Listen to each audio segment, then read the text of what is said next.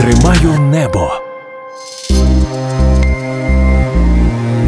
Воєнний подкаст Львівського радіо. Бажаю здоров'я. Це Львівське радіо. А з вами ведуча програми воєнних подкастів Тримаю небо Ірина Вовк. Ми знову на Харківщині, яку звільнили українські сили у вересні минулого року. Боронять її дотепер, адже ворог не зупиняє спроб штурмів на лінії зіткнення і регулярно обстрілює міста області. Сьогодні трохи більше про те, як відвоювали Харків у перші дні повномасштабної війни, про місцеву територіальну оборону і простих цивільних людей, які усіма можливими способами, часто й не маючи зброї, відбивали потужну атаку РФ на місто. З нами друг Олень, харків'янин, для якого ця війна не перша у житті. Йому 63, у нього 6 онуків, і сьогодні він продовжує воювати у лавах ТРО, бо не покидає надії побачити українську перемогу. Про Харків, Харківщину, харків'ян, про тероборону, про її подвиги у Бахмуті сьогодні в ефірі програми. Залишайтеся з нами. Справжня історія героя. Привіт, е, друже Олень. Дякую дуже, що погодилися. Смерть ворогам. Дякую дуже, що погодилися. Я надіюся, що розмова буде цікавою, бо в мене багато всього не збиралося, так чого розпитати і про що дізнатися.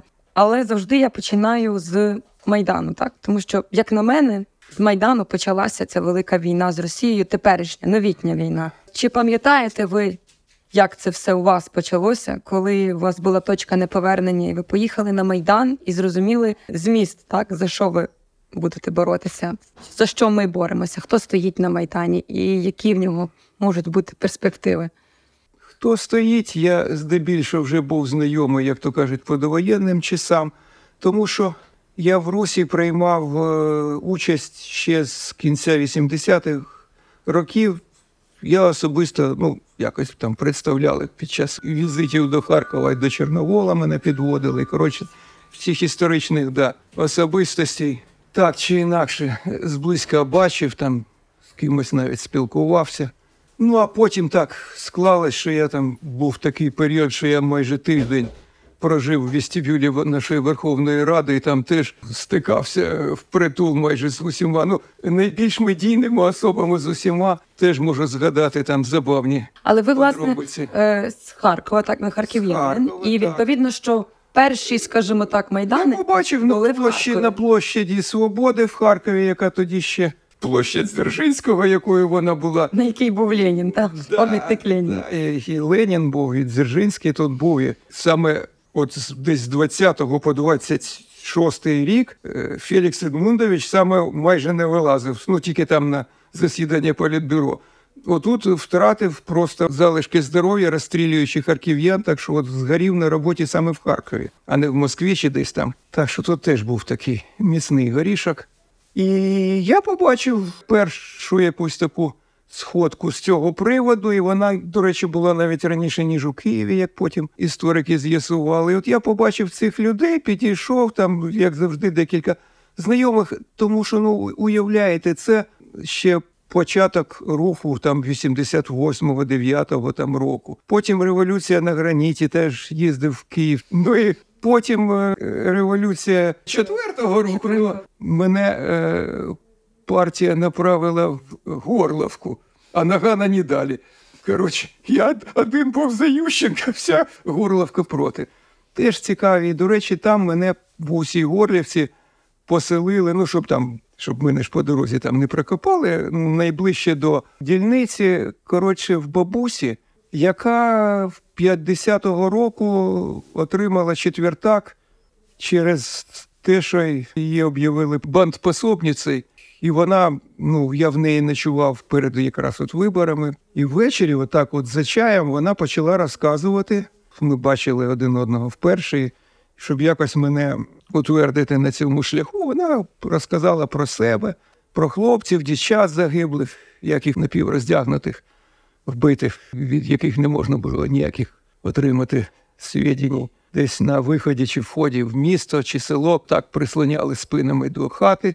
Супроти в хаті засідка сиділи і дивились, хто, проходячи повз, рипнеться якось, кинеться там до своєї, може, дитини, а зазвичай пізнати можна було тільки через оцю вишиту сорочку, тому що обличчя були вже такі опухлі, що, як то кажуть, рідна мати не впізнає їх. Ну і от розказали, як її забрали, як її три місяці в підвалі у Львові катували, шкіру здирали там. Ну я не буду зараз все це пересказувати. Ну але потім вже пізно було. Ну, ходімо там, будемо лягати, вмитись треба. Ну, а це ж грудень місяць, я в светрі. Ну, я знімаю светр, а під ним в мене батьківська вишиванка, і вона зрозуміла, що вона цю історію розказувала хлопцю, який вже готовий давно, бо ту історію знає добре. Тому що мій батько він 30-го року, але розумієте, 40-й 10, 41-й 11, і якраз він на Волині зустрів ту війну, треба вже казати.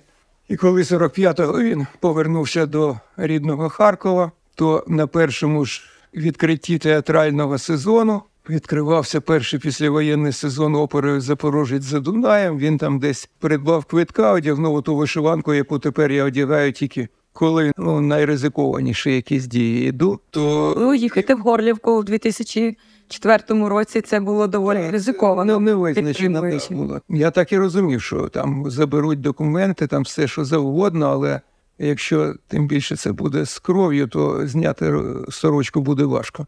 І це справді такий козирний був завжди хід. От. І батько тоді, після вистави, коли там всі піднялися плескати там кричати Слава Сталіну, він проголосив Славу Україні, і хтось там з залу хлопців підтримав Героям Слава. Їх пов'язали при виході з театру. Ну, я народився за 15 років по тому, але моя мати на нього чекала. Вона цю вишиванку, до речі, російська дівчина з російської дворянської родини. Вона по якихось там тих підручниках, довідниках, що прошу. Були ж завжди люди, які збирали автентику і все таке. От вони з повністю російської бабусі. Ну я розумію, під керівництвом, тому що матусі теж тоді 15 років було. Вони зробили цю вишиванку і з німецької, до речі, отої білизни, і вивезених ще 17-го року з Петербурга кольорових муліне. Не топ, вона досі досить Ого. презентабельна. Вона має глибоку і довгу велику історію. Да, так. А з нею ви поїхали і на революцію гідності. Ну, 18-го я поїхав з нею, а до цього це був такий майже фестиваль. Але в Харкові В Харкові кожного вечора було важливо. в мене дочка художниця, і от вона кожного дня малювала тим на злобу дня, як то кажуть, плакати, і ввечері я його ліпив до постаменту Шевченка. Там, ну, якщо було треба, щось проголошував. Якщо не треба е, в охороні був, я був тут десятником. І в тій ролі, до речі, поїхав потім, от в останній раз з 18-го до Києва, і нас було там 12 чи 13 хлопців. Троє стали героями України, а я повернувся сотником, тому що так мене назвали. Тоді я ні на що не претендував. Тоді, 18 лютого, 18, 19, 20, ви розуміли, що це початок великої російсько-української війни. Ах, Моя родина, ну, мій рідний дід, єдиний, е, якого я живим застав, він жив під наглядом КДБ в Білгороді, тому що йому було заборонено в городах-мільйонниках проживати. Він був не розкаявшийся дисидент. Я його бачив чотири рази в житті. Він вночі, десь неподалік. Проїжджав, от я вчився конспірації, потім вже по розповідях бабусі, от вона розповідає, що дідусь ввечері вмикав світло, сідав на останню електричку, приїжджав, зустрічався зі своєю жінкою, дивився на свого онука, на дочку. А потім першою електричкою, це тоді займало менше години, вертався в Білород, вимикав світло і йшов реєструватись в КДБ. От так от. Так що для мене цей нагляд, він, ну, коротше, я пам'ятаю, як в 72-го в нас е, трус робили, я міг порівняти бабусіни розповіді, як жандарми себе поводили в Пітері, цих соціалістів шукали, і як вони тут е, тих буржуазних націоналістів шукали. Коротше, я не про те, а про те, що цю от братню руку чи там пащу якусь дихаючи в потилицю, я відчував з дитинства. Моя родина це відчувала, і я як частина родини, частини руху революційного з одного боку російського, з іншого українського. Я відчував з дитинства, тому сказати, що я там щось таке відчув. Я почув, що так сказати, почалась стрілянина. І, до речі, чому я 18-го саме от, поїхав? Ще в день, ну, пам'ятаєте ж, телевізію там Там прямі да, практично. Да, от через стрім, коротше, в робочий полдень я у себе в ядерному інституті фізико-технічному сидячи перед монітором, дивлюсь якісь стріми з Майдану. І от я просто бачу кадри з Грушевського швидка. Намагається виїхати на інститутську, їй перетинають шлях там 4 чи 5 этих космічних скафандрах, значить, чорному всьому. Тот, значить, сигналить, ну я ж скоро пустіть. Значить, б'ють скло лобове, відчиняють дверцята, викидають водія, розчиняють е, дверцята пасажирські, і там же ну, двоє ноші, двоє, коротше, витягують і починають їх прямо тут на пруківці біля під червону. Ти смотрів, другі, які вперті. Коротше, добивати. Для когось це було вперше, а от через отаку давню історію, яку я пам'ятаю, просто бабуся, ми в Харкові живемо через вулицю навпроти шпиталю військового. І вона мені в дитинстві розповідала, як в березні 43-го, коли німці е, вдруге відбили Харків і відбив його другий корпус СС, три козирних есесівські дивізії Лейбштандарт Адольф Гітлер – Reich і Тотенкопф, от вони війшли в місто, а наші кинули, уявляєте, в шпиталі було кинуто більше трьох тисяч поранених. І просто у нас от під вікнами це все коїлось, їх спочатку там стріляли, а потім підпалили, от вони намагались якось цього полум'я вилазили, а німці під нашими вікнами стояли і на той бік вулиці розстрілювали їх. Ну і от в кожного є там своя Друга світова. От для мене якось от Друга світова почалась от з цих сцен е, розстрілу і спалення величезного. Ну, мабуть, це найбільший військовий злочин. До речі, я не знаю, чому це в Нюрнберзі ніяк не згадували, але просто за дві доби більше трьох тисяч поранених. Ну а потім бабуся з матусею там під дулами гвинтівок всіх закопували там рештки. Коротше. Тобто для когось це е, історія, а для мене це частина моєї родини історії. Я ввечері, коли прийшов до Шевченка, я просто підійшов до мікрофону і сказав, що люди почалось коїтись те, що я навіть вважав неможливо, тому що знову на вулицях Есесівці вони добивають поранених. І я прошу всіх, хто відчуває в собі сили, підходити, тому що ми їдемо в Київ. Ми будемо рятувати скільки зможемо людей. В мене просто я маю кваліфікацію ну, альпініста-рятувальника, і це насправді моя там якась друга, там третя, дванадцята професія. В 92-му я їздив в Придністров'я рятувати людей, коли там почалася війна. В інших місцях був. Я завжди їхав без зброї, я їхав рятувати. Ну а там інколи приходилось брати. Ну тому що якщо в мене починають поранених вбивати просто біля мене, то ну якось треба відбивати їх.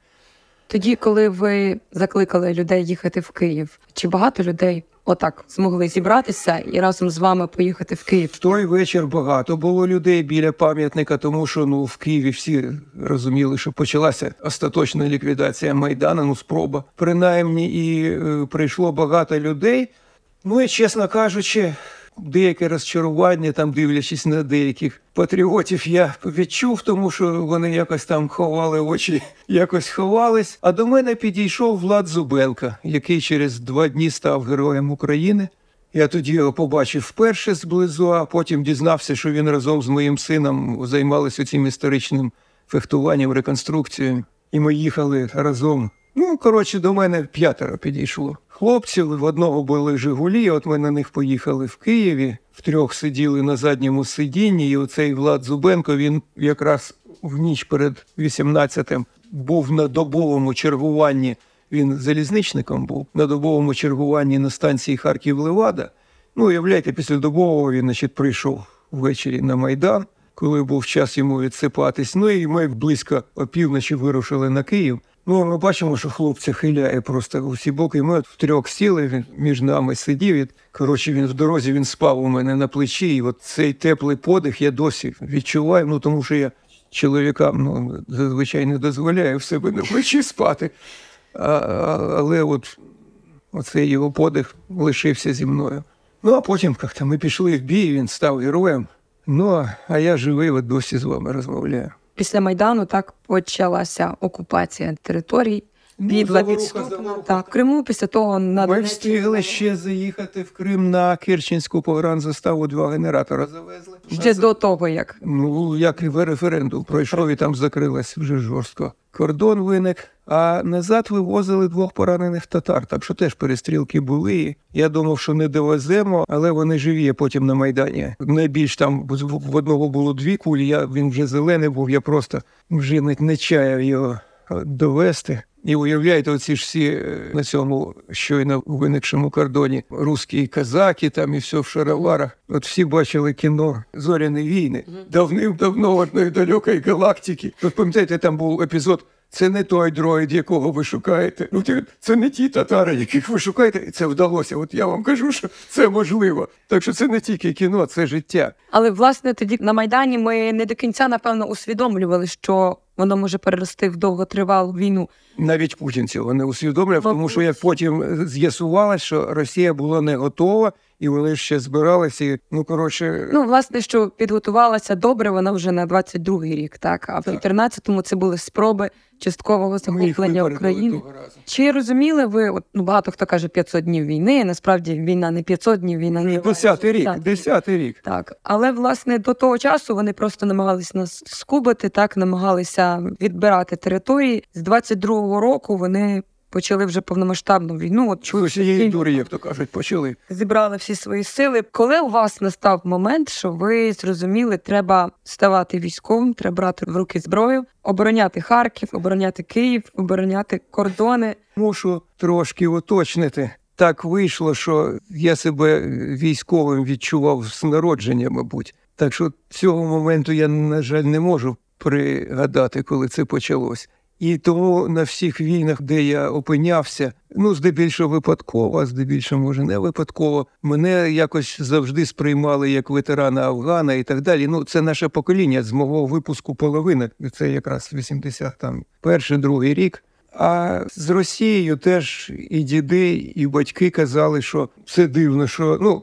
Коли СС- СРСР, репресії йшли, так би мовити, повзучим шляхом. І мене спеціально в радянський паспорт вписали Онищенка росіяни, щоб ви казали, що під час суду, щоб вони ото язик ламали, що за український буржуазний націоналізм засуджують росіянина. Це спеціально було вписано, і зараз в мене от радянський військовий квиток, там написано там лейтенант, потім капітан Леонід Оніщенко, русський. Ну, щоб йому морду хоч так с- Так що, коли я відчув, це не можу сказати. А коли із 14-го року з Майдану, пам'ятаєте, пішли ми в Добробати, але так е, вийшло, що я був спеціалістом з озброєння ще з дитинства, і тому я е, був задіяний ну, на озброєнні цих добробатів, тому що родина дуже скупо видавала зброю. Треба було боротись з броньованими цілями. Ну коротше, вийшло аж так, що я став постачальником. Коротше, в мене благодарності від от Айдара через Донбас, Дніпропетровськ до Азова. Коротше, перші склади вони, ну я всіх їх і вони мене знають. І кожного разу, коли я поривався, значить, влитися в ряди, мені кажуть, Льончик, ти більше вреда москалям принесеш, роботає у нас в тилу. а не Ну кожен З в гвинтівкою. місці, так хтось е, Ну, коротше, я місце не обирав, але місце обрала. І от е, вісім років я підтримував нашу зброю. А потім, коли я мушу сказати, що Порошенка підняв ну, разом з Генштабом, разом з Міністерством оборони, які вони непогані, але вони підняли армію не просто з коліна, з положення лежачи. І вже в 15-му році була форма, зброя з'явилась, і потім, якщо спочатку ми просто через день їздили. Ну, Харків вже був поблизу фронту, тут був під Слов'янськом. То потім ми вже там з 15-го року ми так одна поїздка на схід на фронт, смаколики, там всяке постачання, а інша на захід, припрошим, з агітаційною місією.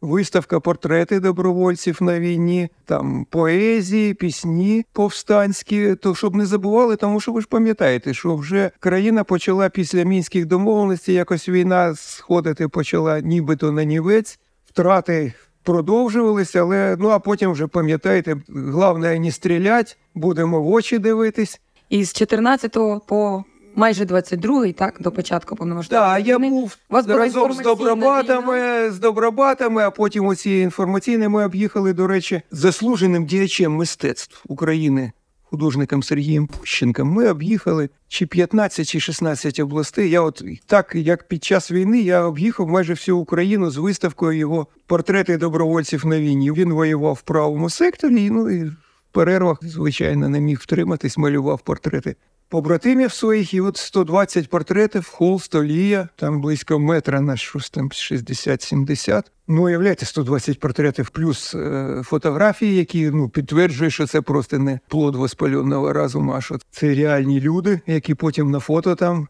зі зброєю. Ну, це все уявляєте, при переїздах це два таких пакунка, кілограм по 60-70. Я потім розвішувати. Ну, я розумів, що треба До людей доносити те, що відбувається в нас. да, і допомогти. От ми разом об'їхали всю майже країну. А ви пам'ятаєте 24 лютого? Добре пам'ятаю, тому що ми 22. готувались, готувались. Е, Були домовленості з хлопцями, і тому десь о 4.15 мені подзвонили з у нас на півночі селища Жуковського, зветься район. От звідти позвонив один з правосіків наших і сказав: Льоня, почалось. Ну, він пішки до мене пішов. Ну, коротше, близько дев'ятої ранку ми підійшли до Харківського СБУ, відчинились ворота, і до нас почали виносити просто охапками калаші, РПГшки. І, коротше, ми завантажились і десь о 9.30 зайняли позиції по кільцевій дорозі на перетині кільцевої з е, Білгородським шосе. Ну, Отак до Харкова мене це не почалась тільки- оборона Харкова. Так, і власне, чим вона особлива? Тим, що Харків обороняли, окрім там збройних сил, людей військових, місцеві мешканці, Так. які російські військові, мабуть, чекали, що їх тут зустрінуть з квітами, оскільки їх там попередили про те, що все буде гаразд. А тут раптом такий опір, і харків'яни виходять з чим можуть, з чим Значить, мають, Мо- так і Можу сказати, що от на цій північній околиці це ж московське, ну, білгородське шосе, ну фактично це ж шлях на Москву, центральне шосе.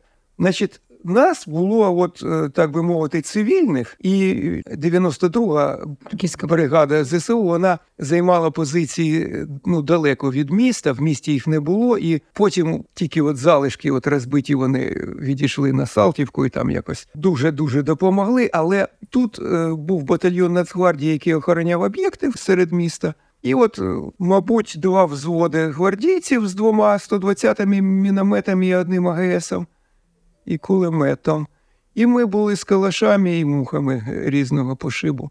Коротше, десь 50 на 50. І ну, це в північний кордон. Але вийшло так, що москалі прорвалися з іншого там напрямку, з циркунів, і там якраз на Салтівці перший бій вийшов. От, а потім на другий день вони поперли в п'ятихатки, і якраз одну з їх машин ми спалили прямо перед входом на е, фізико-технічну, коротше, перед нашим учбовим корпусом, де я 40 років тому навчався, отримував диплома секретного фізика, ядерника. Ну от прямо ми його спалили перед входом до факультету університету. Ну це йшли колони. Ну тобто вони йшли колонами, вони йшли великою молитвою. Так, так, намагались масою. А потім в мене набої почали кінчатися. Я зрозумів, що треба десь до якогось е, постачання.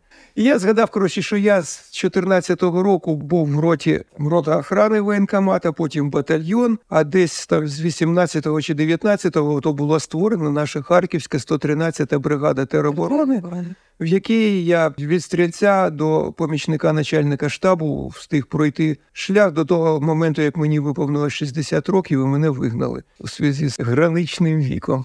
Ну, але коли це під стрілянину, я згадав, що там, от, мабуть, люди мене пам'ятають, і під стрілянину я якось можу проскочити. Ну так воно і вийшло.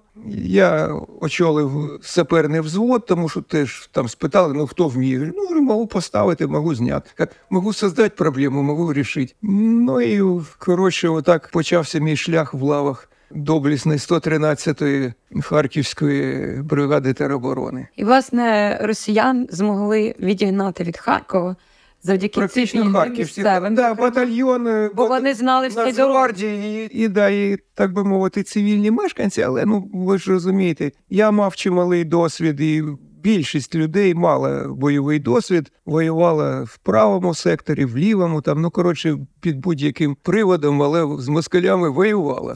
Навіть краще, мабуть, ніж хлопці, які проходили строкову службу стріляли три рази на полігоні. А от, до речі, в ті моменти, коли росіянам вдалося так прорватися до міста, частково Просочитись. просочитись. Так. У вас було можливо відчуття того, що можна от з хвилини на хвилину все втратити, що ми можемо не захистити, не відігнати від Харкова. Це відчуття в мене з'явилось е, ще о скільки там було четвертій ранку. Вони ж почали. Тому що я ну зараз медіа вони ж висвітлювали там і, і Байден попереджав, і всі. Тобто я розумів е, співвідношення сил.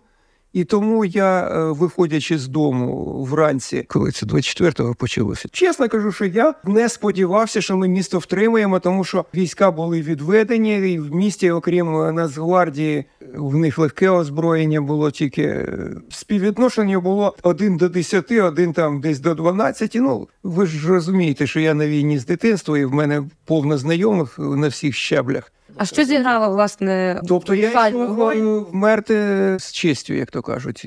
В мене іншого плану не було. Але була надія на те, що все закінчиться так, як закінчилося Чес, чесно, надії не було, співвідношення було безнадійливо зовсім. А що зіграло головну роль власне в тому, що вдалося відбити Харків? Самонадійність спортивника, вони колонами йшли, і попереду, ну коротше, вони неправильно був побудовані бойові порядки. Вони не розгорнулись вчасно, а всередині міста розгорнути порядки вже технічно неможливо. А оскільки ми їх почали нищити вже практично в місті, то і вийшло, що ну оце я, мабуть, да. Я не думав, що вони такі дурні. Коротше, ніхто не думав. І Через це вийшло те, що вийшло, і ми їх е, навіть в центрі потім ловили коротше, по всьому місту. І коротше, з цього вийшло, як то кажуть, велика охота, тобто полювання українською. Да. І, мабуть, харків'яни просто знали кожну доріжку, кожну стежечку. Так, так, Вони так. могли координувати. Вони довго шукали центр прийняття рішень. Коротше, атакували магазин ведмедик солодощів, торговий центр в центрі там напроти. Лазили, коротше, там по магазинах, по ядках. Ну да, нам з цим теж пофартіло, як то кажуть. Ну а на кільцевій. Здебільше сутички були на кільцевій. Да, цікава була сутичка. Це було 26-го, мабуть, да. Вони, коротше, ми їдемо, ну там по блокпостах своїх їдемо на Volkswagen T4. Вдруг вискакує звідкилясь російський оцей тигр, маленький бронєвичок. І, значить, якось там віляючи за нами гониться, починає стріляти. Там да, на горі сидить з е, гранатометом москаль. Ну, шосе вже достатньо захаращене якимось там хламом. Коротше, машини пригають на якомусь смітті. Він стріляє, ніяк влучити не може. Ну, ми ж теж почали змійка йти. маневрувати. І десь за якісь там десяток секунд позаду цього тигра вискакує наша е, Беха, БМП друга. З 30-ї гармати, значить, починає потім. Ну, коротше, ми втрьох віляємо. Тут гатить з гранатомету по нас, а по ньому з 30-ки гатять. Значить, до речі, я один 30-мм снаряд потім виковиряв е, зсередині з нашої течіка. Ну, коротше, він таки там з якоїсь там п'ятої, десятої черги запалив. Цей тигрик догорів на перетині проспекту Людвіга Свободи і Кільцевої. Він стояв, його фотографували потім багато. Я теж на ньому потім сфотографувався. Ну, от такі були цікаві пригоди. А до чого я все це розповідаю? Тому що тут вони недооцінили нас, переоцінили себе, і з цього вийшов пшик, тому що, ну коротше, не тільки не взяли, а ми тут потім ганялись за ними, як за курями, коротше, по околицях міста. В мене склалося враження, що в якийсь момент в харків'ян просто зник страх, тоді, коли вони готові були самі обороняти міст. Може, в когось він зникав, мене, слава Богу, він ніколи не кидає, тому я ну от живий з вами розмовляю. Ну тому що зовсім дурна безстрашність, вона, як правило, швидко закінчується. Треба слідкувати за обстановкою, як то кажуть. Ну, в общем, хто де, хто в кого стріляє, без цього не А вам страшно було тоді? Завжди, завжди. Я завжди в бій іду, трусюся і ховаю від друзів легкий тремор в усьому тілі. Але з початком стріляни тремор проходить. І це дуже добре, тому що не заважає вже цілитись. Це, ну, це вже рефлекс є такий, слава Богу. Після того, як Харків е, відбили, так вигнали звідти росіян. Ну, довго відбивали ж, там більше місяця там. Так, ну тобто, власне, що на кільцевій Да, так, да, по кільцевій ми стояли по кільцевій в різних частинах міста. Да. Я так розумію, що розуміння того, що вдалося, прийшло вже задовго після того, як Харків звільнили, і ви, коли ви видихнули, зрозуміли, що от Коли Ви нас е, перекинули на Барвінкове, коли прийшов наказ грузитись і їхати прямо з цієї кільцевої, їхати на Барвінкове. І ми зрозуміли, що вже якось без нас тут обійдуться. Тому що бомбардування ж продовжується. Ну від Харкова до кордону менше 30 кілометрів. І там ну всі ракети добивають, навіть там великі гармати добивають. Да, вони ж стояли не по кордону, вони ж стояли просто в окресних селах на, відстані пострілу, що називається. Ну але якщо командування вирішило, значить вже без нас обійдуться. От ми приїхали в Борвінково, а там якраз москалі перли. Якраз ота відома з 42-го року Ізюм Бервенківська операція, яка закінчилась великим оточенням і загибелью майже півмільйонної нашого групування в 42-му році. Такі сумні місця. І от там ми зайняли тоді оборону, і вже і до самого початку контрнаступу, це вже в жовтні, мабуть, було, коли почали, да, ми контрнаступ ви маєте на увазі повне звільнення да. Харківської області. Да, так? Ізюм. Вересні було. Початок вересня. Да, да. Після того ж ми пару місяців побули в Ізюмі, а потім нас перекинули в Бахмут. І це вже було випробування справжнє. Ми, на жаль, багато лишили хлопців там і майже половина особового складу. І це певним чином стирає попередні всякі. Ну, бо це інші умови і інша війна, ніж оборона Харкова, наприклад. так? да. Тобто зовсім ну, сили теж нерівні часто, тому що росіяни, як ми знаємо, часто беруть масою Завжди. людей. Завжди, техніки. завжди. Що було в Бахмуті для вас найважче, найстрашніше? З чим було найтяжче справлятися? Ну, мабуть, розуміння нерівності вогньових е, спроможностей. І відчуття на той час мене вже перевели до штабу. І, звісно, обстріли накривали всю полосу і всіх, але я просто, ну, дивлячись на карту, я, як пам'ятаєте, в капітані Врунгеля знайшли спеціаліста по картам. От мене теж знайшли і примусили малювати. Я бачив, хто де, кого скільки. Ми були в дуже великій меншості без важкого озброєння. Ну, бо це була територіальна оборона, так? Так, так. Ваш І, е, да, да, ТРО. І дуже було бути важко відокремленим від хлопців, з якими я майже рік перед тим. Ну, я був в саперному взводі е, інженерної роти. І це були мої рідні хлопці. Я вже був відокремлений, я, я тільки по мапі, по радіо чув, бачу. Це дуже важко для командира вже бачити, що ти не впливаєш на це. Ну а потім перекинули нас на північ від Харкова, і от ми тепер займаємо там оборону. Ну, це курорт. Я просто чекаю, коли нас. Після Бахмута. Ну, так, так, так. Я ж от таке запитаю, вам не 20 і не 30. Так, і 63 роки. Так, і ви потрапили, потрапили в Бахмут вкрай тяжкі умови, тому що Бахмут був всіх на слуху, всі розуміли, що там відбувається. Так Ну, Я не вперше там був, до речі. Ну. як ви давали собі раду? Фізичний стан, моральний стан? Під Крім час- того, є хлопці молодші, яких ви вважали, як мені здається, так своїми там дітьми. Фактично, так. Тому це, що це... вам треба було ще їх якось е, Я підтримувати, підбадь- підтримував, підбадьорював, як міг. Ну, в мене, розумієте, досвід. Коли починається стрілянина, от зазвичай у людей тремор під час страху, а в мене, от коли стрілянина почалась ніякого вже тремору, це вже звичка така, я себе, мабуть, спокійніше почуваю і більш розсудливо вже можу щось таке робити. Тобто до бою людина переживає. Коли бій почався, там не треба переживати, треба битись. Були миті, коли ви не були впевнені, що ви вийдете з бою. А, ну це ні, коли йдеш в бой, треба просто лишити все позаду, ти вже мертвий. Коротше, ти б'єшся вже по той бік життя і смерті, інакше ти будеш там переживати, відволікатись. От першими гинуть ті, хто переживає за життя. Тому з життям прощаєшся до бою, а б'єшся вже по той бік. Ну а потім радісно повертаєшся. Якщо повертаєшся, і ну це вдавалося неодноразово. Я всіх, до речі, молодь теж навчаю, що ти згадуєш там родину, дівчину, там матір до того. В бою ти бачиш тільки ворога і думаєш тільки про ворога. Нікого не лишилось, крім тебе і його, і ти як найбільше повинен йому завдати шкоди. І це єдине, так сказати, нічого більше нема. Ми чули багато інформації, правда, неправда. Зараз ви скажете, мабуть, про те, що російські військові, так чи вагнерівці, так які були на Бахмуті, чи мобілізовані, мобіки їх називають, та чи мобіки, мобіки. Що це недосвідчені люди, які кидали просто як м'ясо. Чи дійсно ми можемо так вважати, чи все ж таки не можна недооцінювати ворога, і в нього є якісь такі все-таки навички, як вести бій? Ні, звичайно, є люди підготовлені і не підготовлені. З Вагнерами я, на жаль, не пересікався, тому що нас вивели з Бахмуту до того, як вони туди з'явились. Різні види зброї, да, відчувалася різниця між кадровими і е, щойно мобілізованими. Але е, зараз е, війна йде здебільшого артилерійська, і тому відчуваєш е, щільність і точність вогню.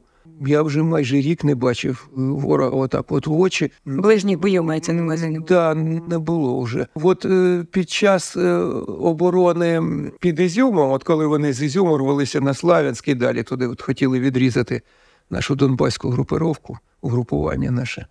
От там досить же ну, стрілкові бої були, і це справді дуже нагадувало якийсь 43-й рік, тому що в нас озброєні, уявляєте, кулемети Максима, Дігтярьова оці з дисками круглими, величезними. Ну, правда, калаші не ППШ, краще трошки. Ну і да, коротше, кипіли оці, е, зривала кришки на цих на Максимах перегрівалися. Це було видовище, і коли в одному, отак, от в одному погляді декілька танків палає вже. Ну це була Курська дуга нова. Так що згадав дідів. В мене дід теж перший бій прийняв під Прохоровкою. І, власне, ви якось перед розмовою сказали про те, що трапляються моменти, коли думаєш е, ступити крок назад, а потім згадуєш тут тінь одного, тут тінь іншого. Так, діда. це працює, кого це працює, да, працює. Діди дивляться, перед ними дуже соромно буває. Так що вони тільки бігати не дають інколи. А так, ну, розум вже підказує, що вже тут накрили, що відійшли праворуч, ліворуч, набої закінчуються, ну тут вже нема що робити, фактично. Часто в боях гинуть е, молоді доволі хлопці, Да, так, які Зазвичай, зазвичай. навіть, може, навіть в онуки могли б годитися, так? Тому що кому 18-20 років. Як ви давали собі раду з тим, що у вас на очах гинуть такі Дуже важко. хлопці? Дуже важко загинув син мого командира. 22 чи 23 роки йому було, і ми жили в одній хаті. Я намагався йому якийсь там.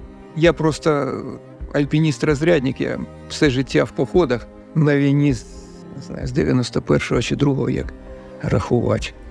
Я його намагався чомусь навчити, і потім він загинув якраз в Бахмуті там. Він як син мені теж був.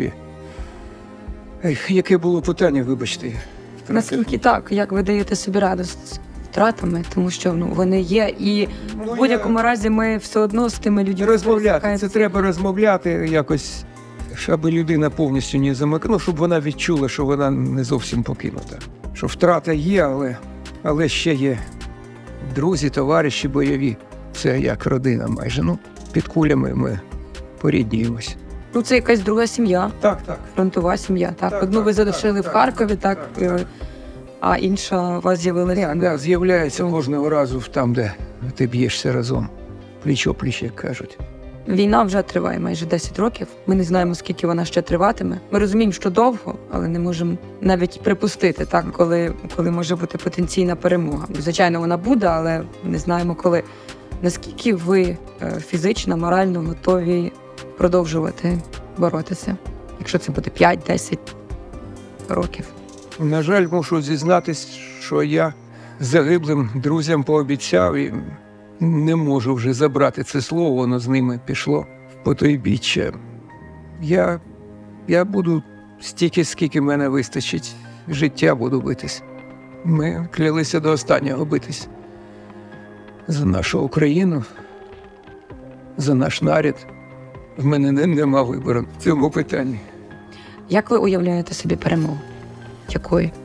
Маючи досвід кількох, а точніше кільканадцяти поколінь, ну так вийшло, що я спілкувався з предками. Серед них були люди, які від мене відділяються століттями.